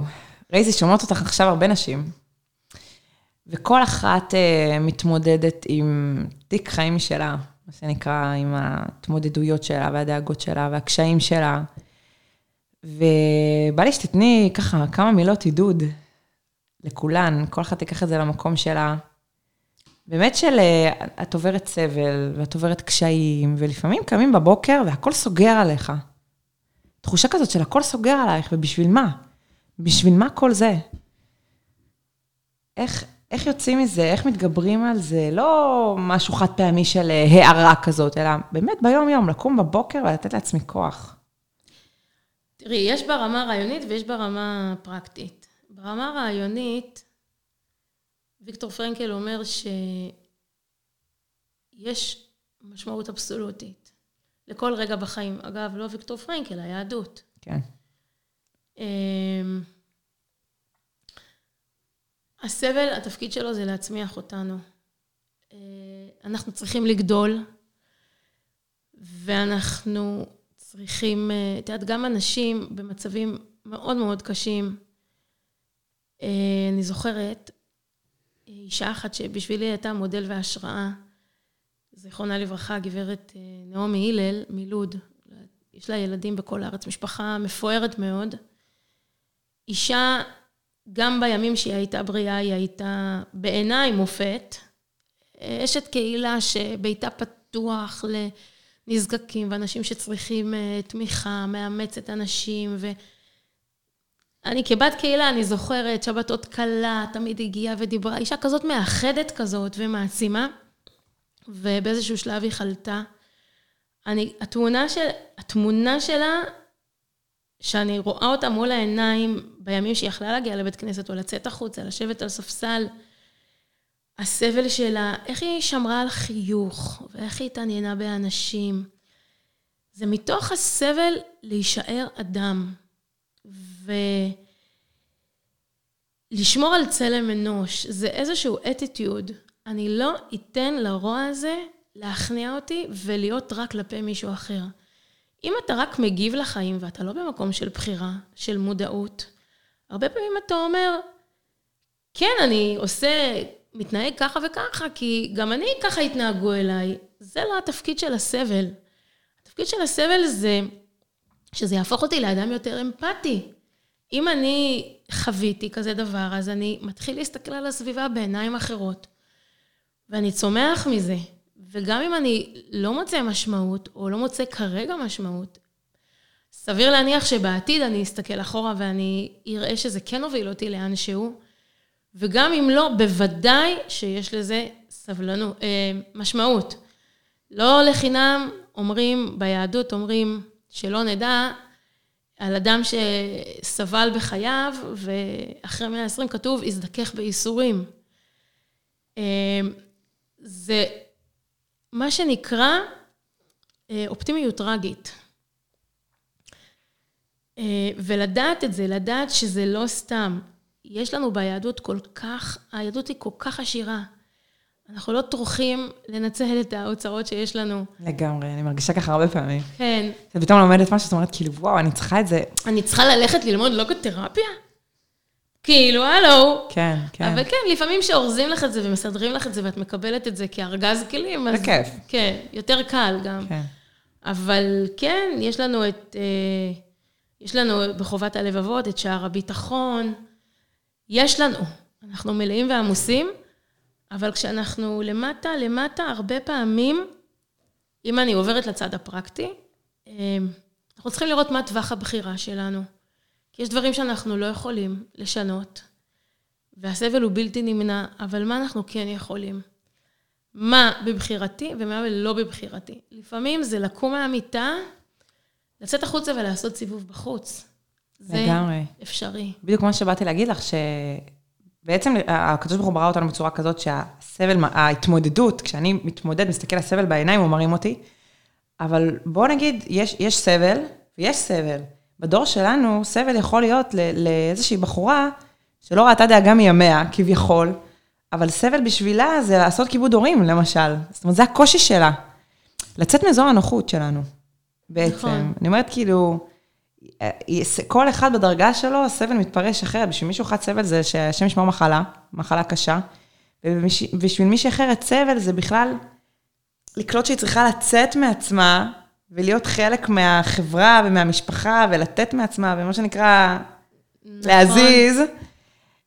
זה קושי. נכון, זה, זה משהו קושי. סובייקטיבי, וצריך לכבד את זה. גם ללכת לחדר כושר זה סבל, אבל אתה אחרי זה עף על עצמך, זה... כן. זאת אומרת, סבל זה בעצם באיזשהו מקום לצאת מאזור הנוחות שלי. אז יש פה, אני חושבת שאפשר לחלק את זה שתיים. כשאני נמצאת בסבל, איך אני מתמודדת איתו? ולכאלה שחיים יותר חיי נוחות וריכוז עצמי, איך אתה יוצר לעצמך סבל? בשביל צמוח. כן. מבינה מה אני אומרת? נכון. יותר לצעירים, יותר באמת ל... ל... לא רק הצעירים, אני חושבת שגם אנחנו, החיים שלנו מחולקים ל...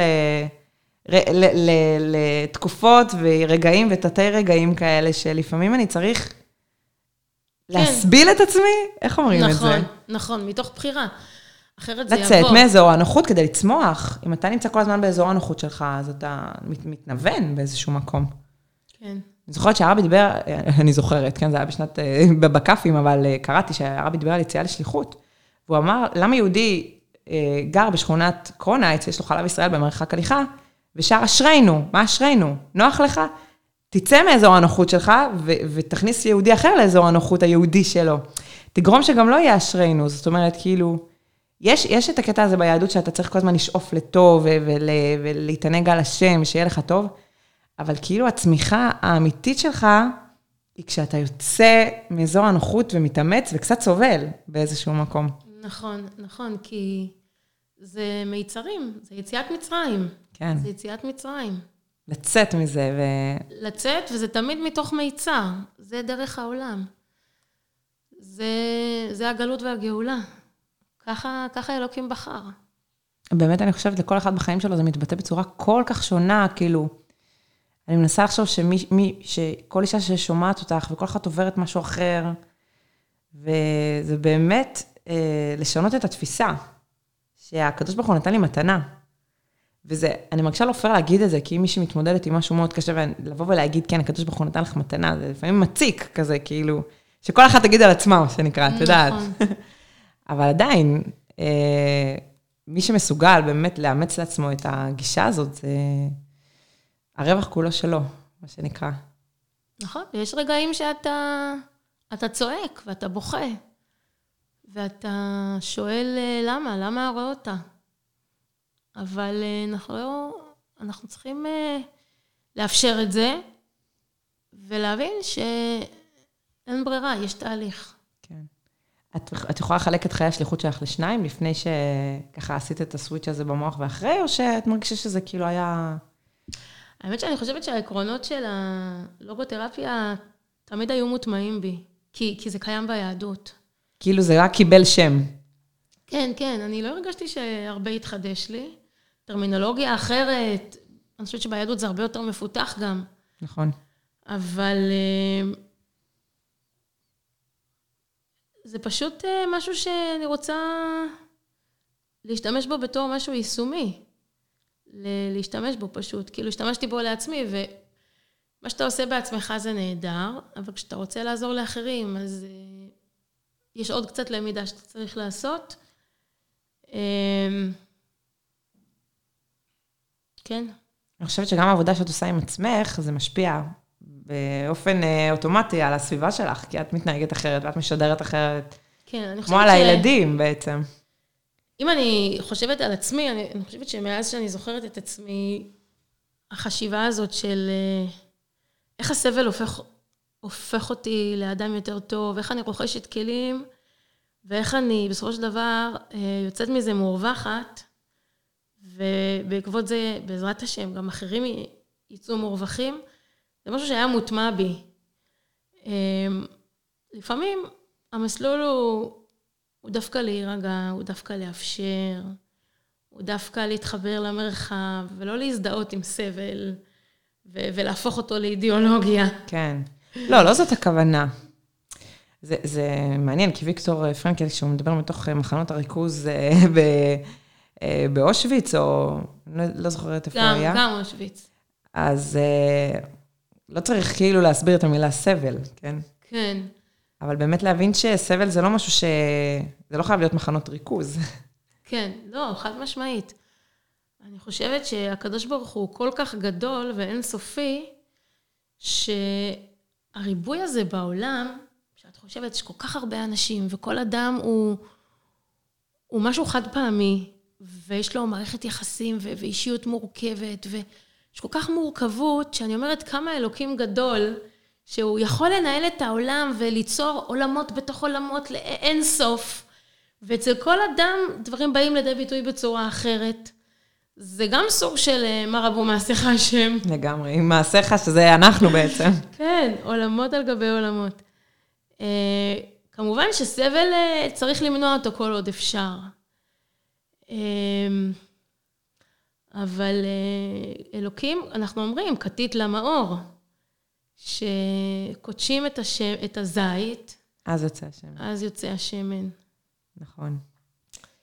תגידי, מעניין אותי לשאול אותך, אמרת שיש לך אה, שתי בנות בפנימייה, כן, בצפת. נכון. זה עוזר לך גם, ב... זה לא פשוט לשלוח בנות לפנימייה. עשיתי פודקאסט שלם על פנימייה, דרך אוקיי. אגב.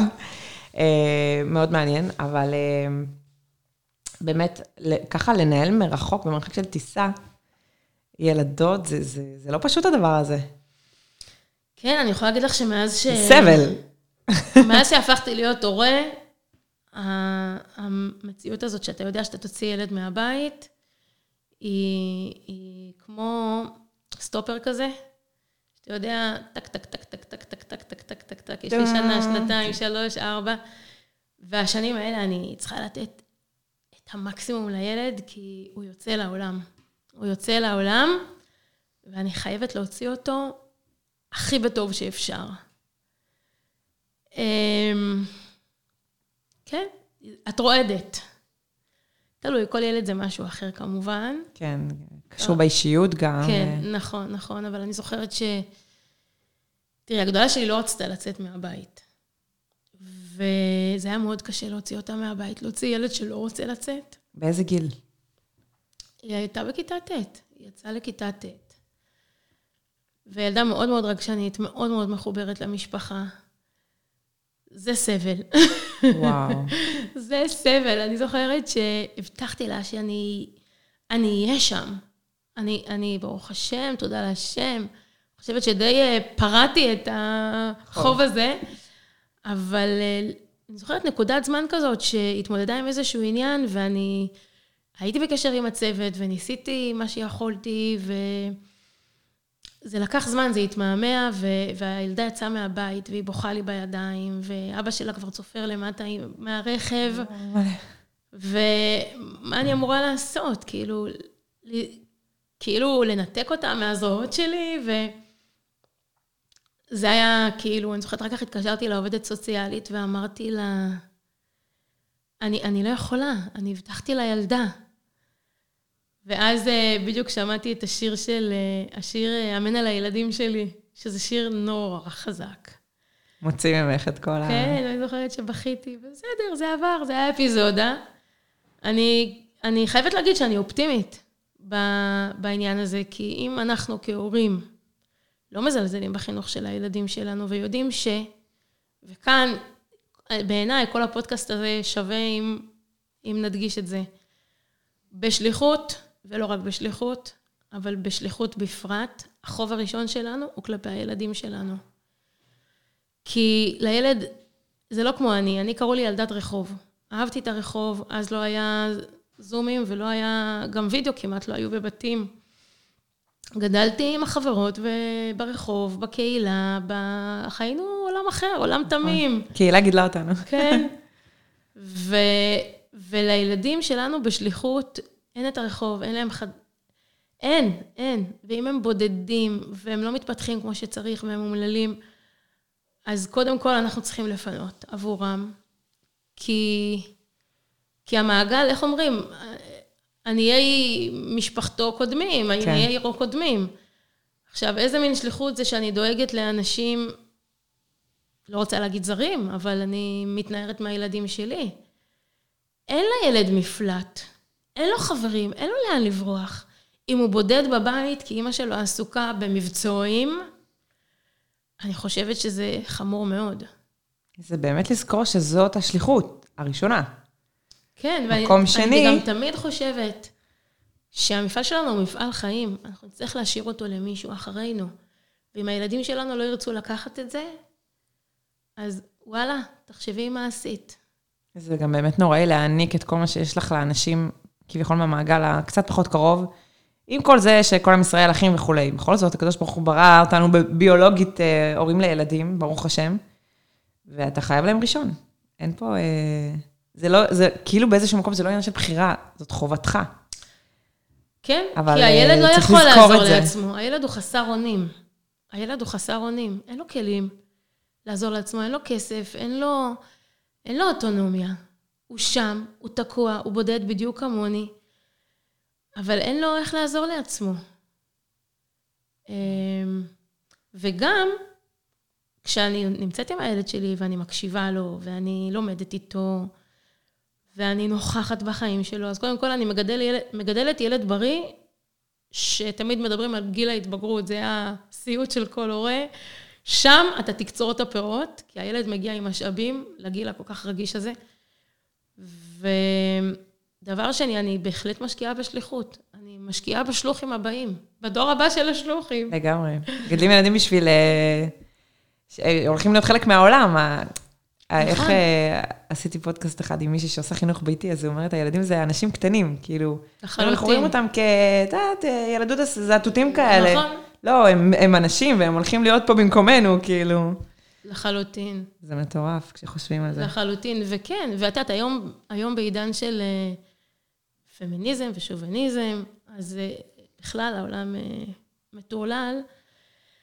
אבל סתם פעם אחת חשבתי לעצמי, המודל הגברי של אדם שהוא יזם והוא עצמאי ופיתוחים והייטק וכולי, אז אמרתי לעצמי, מה זה שבב או שביב, לא יודעת, יש כל מיני דברים בעולם הטכנולוגי, שאדם אה, פיתח וזה באמת אה, האיץ את התקשורת וקירב בין אנשים. אנחנו זכינו שאנחנו מביאים לעולם אדם, אדם, לא שבב. אדם אנושי עם מוח אנושי שעד היום הרפואה לא יודעת להסביר אותי. זה משהו שהוא, וזה ניתן לנו, ולגדל אותו, ולפעמים אני אומרת, כאילו, אם מה שהבאתי לעולם זה שש אנשים בריאים, יציבים, פעלתנים, חיוניים, שיביאו אור, וואלה, עשיתי את שלי. ממש, זה הדבר הכי מטורף שאפשר לעשות. וואו, ללדת ילד ו... את יודעת, זה באמת, זה לא מסתכם בללדת, כי אני חושבת שבאיזשהו מקום, נכון, אנחנו עוברות הרבה. בואי, אני לא מתכחשת לזה בכלל, בהיריון, לידה, אנחנו מקריבות. אבל בסוף זה איזשהו תהליך שהוא קורה, הוא איכשהו יקרה. אבל אחר כך איך לגדל את הילד? נכון. זה באיזשהו מקום יותר קשה, כי פה את, את, יש לך הרבה מרחב בחירה. נכון, וזה לא כל כך ספונטני. לא כל מה שטבעי הוא ספונטני. את יודעת, כנשים לנשים, אנחנו בפורום נשי. כן. אז אה, אם את רוצה להביא דוגמה למשהו שהוא טבעי, אין יותר טבעי מהנקה. ולמרות זאת, תראי כמה אנשים מתפרנסות מלהיות יועצות הנקה. למה? כי זה לא משהו ספונטני. נכון. אז גם גידול ילדים, זה סוף מעשה במחשבה תחילה, עובדים בזה. כדי לעבוד צריך ללמוד. צריך להיות כנים, צריך להיות אמיצים, להסתכל פנימה, להסתכל על העבר שלך, להסתכל על הדפקטים שלך, על השריטות שלך, לדעת ו... להתייעץ גם. לדעת להתייעץ בלי אגו, לדעת להיות פגיע, לדעת להיות חלש. באיזשהו מקום, זה, זה בדיוק מה שבאתי להגיד, זה המקום החולשה שלנו, כי הכי קל להיות חזק בחוץ. אני עושה זה, ואני עושה זה, ואני עושה זה, ובסוף, האת האמיתית זה איך שאת מול הילדים שלך בבית. זה ה... הבטן הרכה, כזה ה... מול עצמך. המרחב כי... ה... כן, ואף אחד לא בודק אותך שם. זאת אומרת, אה, נכון. לארבע קירות. נכון, ולפעמים כשאתה לא פועל נכון, זה דורש ממך התבוננות פנימה. ולפגוש, אה, אולי המילה שדים היא מילה מדי גדולה, אבל אה, אתה צריך לפגוש קצת שדים. כן. וזה דורש אומץ. את רואה דברים שהבנות לקחו מה, מהבית, וזה עוזר להם להתמודד עכשיו, כשהן בחוץ? לחלוטין. רגע, עכשיו כשאתם בארץ, שחררו אותם קצת לראות אתכם, או איך זה עובד? כן, לסופי שבוע הן מגיעות, אנחנו גונבים יום פה ויום שם. אנחנו מעריכים את סופי השבוע, אה, ואתמול עלינו לצפת. וואו. עם הקטנים, האחים הקטנים רצו לראות את המיטה, איפה האחיות שלהם ישנות. זה, זה חתיכת דבר, זה... כן, זה חתיכת דבר. זאת אומרת, זה החיים שלהם עכשיו. נכון. כאילו, אני מאוד מבינה את הרצון הזה לראות איפה אחותי שינה, כי זה... נכון, כי הם שולחים את האחיות, והם מקבלים אותם, שולחים אותם והם מקבלים אותם.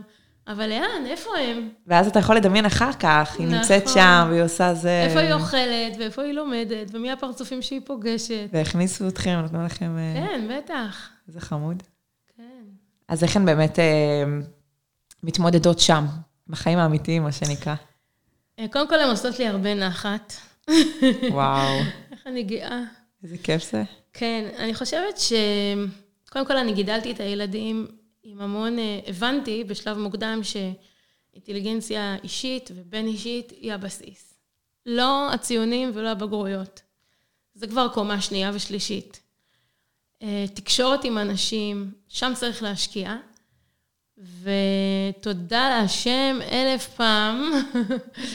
הבנות שלי הן אה, עובדות סוציאליות קטנות, אני קוראה להן. יואו, ויש צורך בעובדות סוציאליות בפנימייה, יש כן, לציין. כן, כן. למשל, אה, הגדולה שלי סיפרה ש... למשל, עכשיו היה קורונה, אז אחת התלמידות, שההורים שלהם בחו"ל והם לא אזרחים, אז הם לא יכלו גם להגיע לארץ במהלך התקופה, והילדה הייתה תקועה פה. מה שקרה, שזה התחיל כמו פוקפורן, העימות מאומתים, מאומתים, וזה הכל בתוך פנימייה. כן.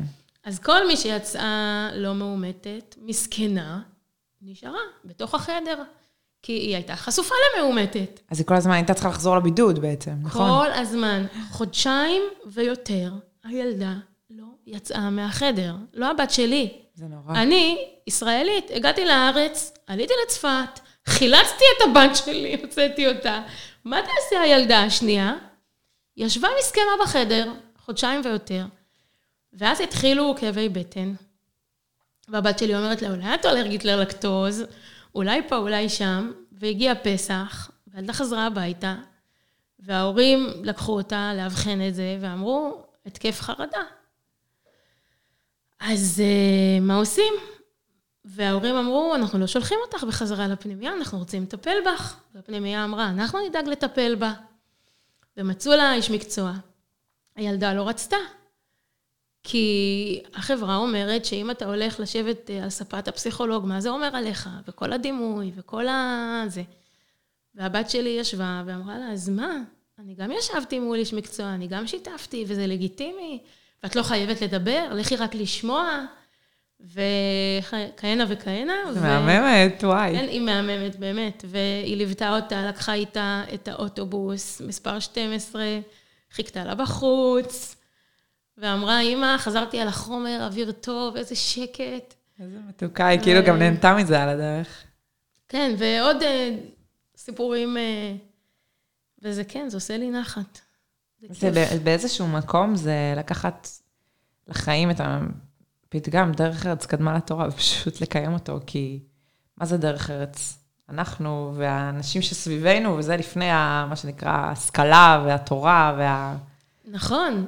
אה, אני חושבת, אני פעם אה, כתבתי באיזשהו מקום, שמה שהסבתי לתשומת ליבי, יש, אה, לא יודעת אם זה חלק ממכתב או, או איזושהי כתיבה של הרבי הקודם בחב"ד, שהוא כותב מה מתאים לחסיד ומה לא מתאים לחסיד. כן, הרבי מהרש נראה לי. אני חושבת שזה הרבי הרייץ. אחרי הפודקאסט נברר את זה. נבדוק, כן. כן, אז את רואה שהרוב המוחץ של הדברים שהרבי מוצא לנכון לתאר בו חסיד, זה דברים שבין אדם לחברו ומידות טובות. גם אפרופו שידוכים, הרבי אומר, מידות טובות ויראת שמיים. וזה מעניין שמידות טובות, הרבי מקדים ליראת שמיים. וואו. אז אה, אני לא חושבת שאומרים קדמה, אבל זה חלק מזה, זה בילד אין.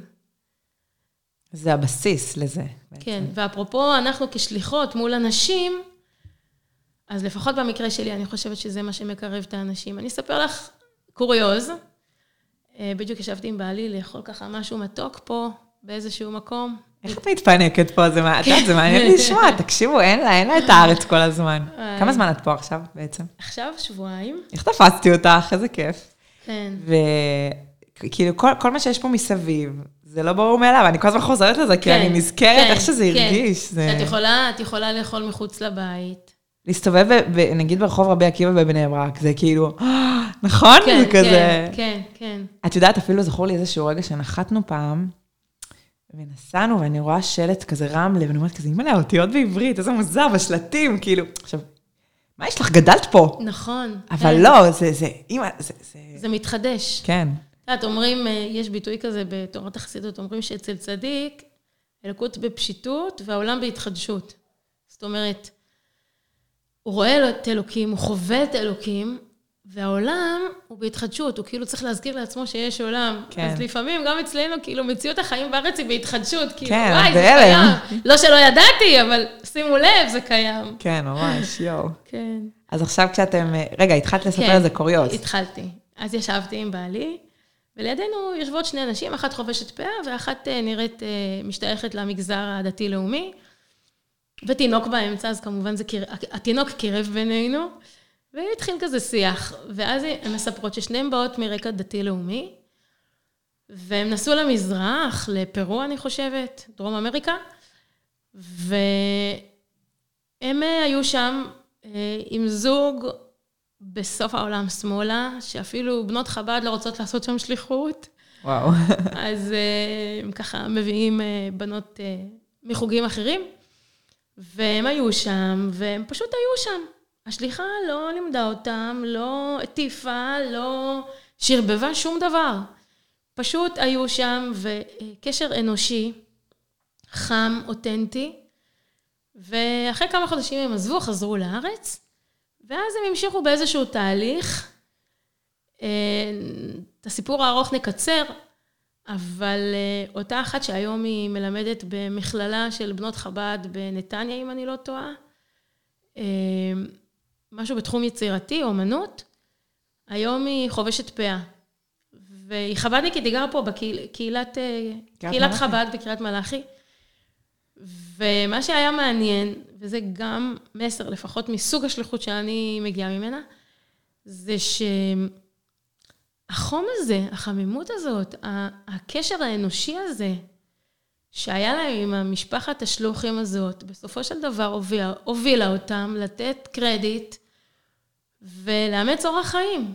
והשליחה שם בפרו פשוט אפילו לא יודעת מה היא עשתה. אולי עכשיו היא תדע. כן. איזה קטע, וואו. כן. זה מדהים. אז תהיה אדם, תהיה, תהיה טוב. ההשפעה האמיתית זה איך שאנחנו מתנהגים, זה איך שאנחנו פועלים, זה איך שאנחנו מתקשרים עם אחרים, ולא... כן. מה, זה לא המה, זה האיך. כן, אני חושבת שככה הם רוצים אה, להזדהות איתנו. אמ,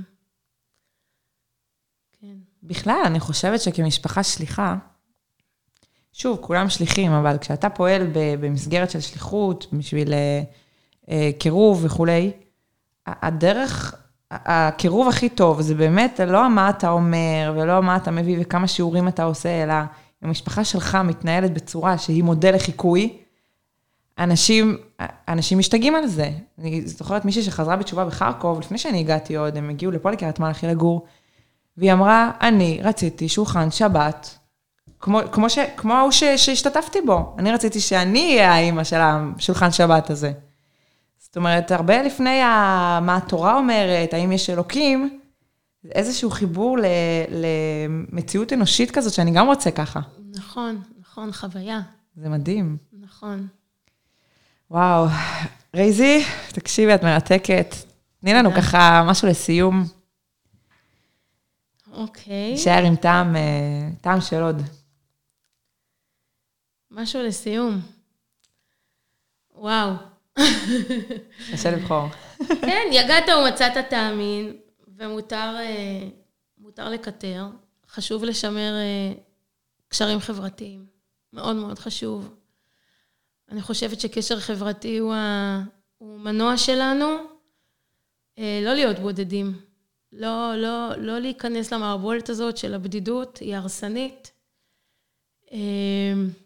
ואם אנחנו נהיה אותנטיים, אז אנחנו בעצם מאפשרים ונותנים לגיטימציה גם לאנשים אחרים להיות מי שהם.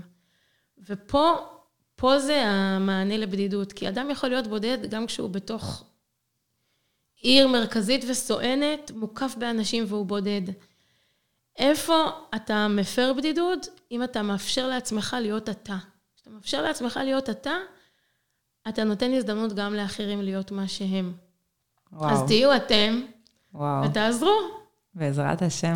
רוצה לתת לנו בעוד כמה מילים ככה סיכום לכל העניין הזה של הסבל?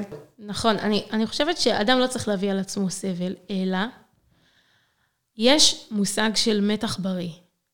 בשונה מגישות אחרות שציינו קודם, פרויד ודומיו, שהמטרה שלהם כפסיכותרפיסטים זה להביא לאיזשהו שקט פנימי, אה, דווקא ויקטור פרנקל אומר שהשקט הזה הוא לא המטרה שלנו. המטרה שלנו זה כן לעודד מתח בריא בין איפה שאני היום לבין האני האידיאלי שלי. וזה קיים בבן אדם, הרוח האנושית. צריך פשוט ל... לאפשר את המרחב לרוח, להנכיח את המקום הזה הרוחני שלנו, כי הקול הזה בוקע מבפנים.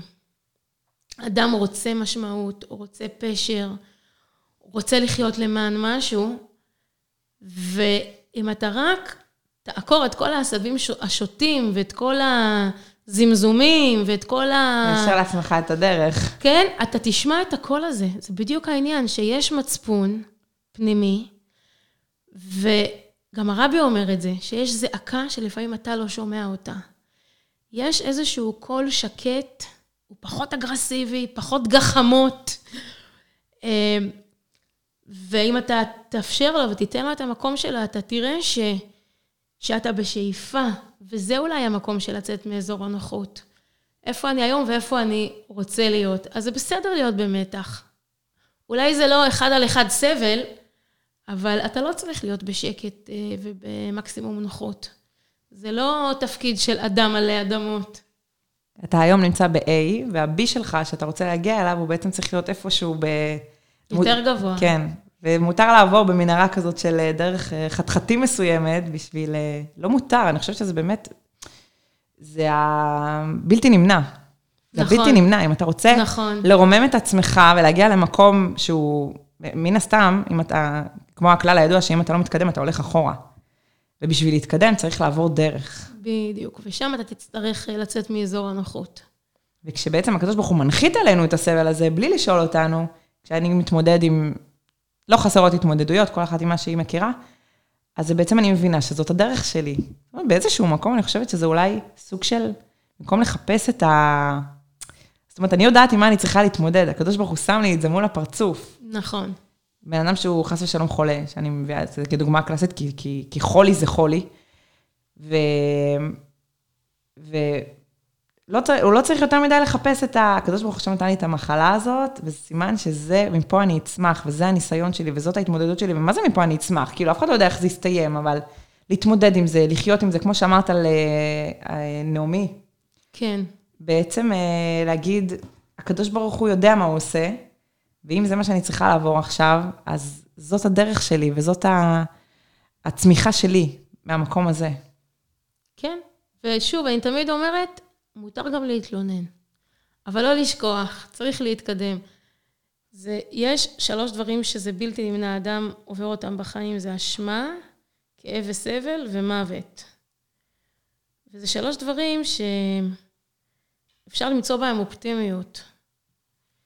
אה, המוות הוא מסמן לנו שכל יום בחיים הוא חשוב, להעריך את החיים, לנצל אותם, לחגוג אותם, לאו דווקא לסבול אותם. אה, הכאב והסבל זה לנצל את החירות שיש לאדם לנקוט עמדה, כי גם הרבי אריאץ אומר, כשהוא נאלץ לברוח מרוסיה, אז הוא אמר, הגופים שלנו הם בגלות, אבל הנשמה היא לא בשליטה שלהם. גם ויקטור פרנקל אמר את זה, וראו את זה בשואה, שהוא אמר, יהודים הלכו למשרפות בקומה זקופה, עם מילות שמע ישראל על השפתיים. את הרוח אי אפשר היה לשבור. את זה הוא ראה, ויש בהיסטוריה היהודית בלי סוף. דוגמאות, כן. דוגמאות. לצערנו. כן. לא חייבים, חלילה, לא חייבים, נותנים את זה כדוגמה מאוד קיצונית, אבל כן, לפעמים גורל הוא לא בידיים שלך, אבל אתה, אתה צומח מזה. ואשמה, אשמה זה גם משהו שאנחנו לא יכולים לברוח ממנו, כי טעות לעולם חוזרת. אבל עדיין, אתה יכול אה, לקחת אחריות. הוא אמר שליד פסל החירות בארצות הברית, היה צריך להעמיד פסל האחריות. יפה. כן, זה מעניין שהוא גם היה הולך ל... הוא היה הולך לבתי סוהר, והוא היה אומר לאסירים שהפשע שלהם הוא כן הפשע שלהם, הוא היה מטיל עליהם את האחריות.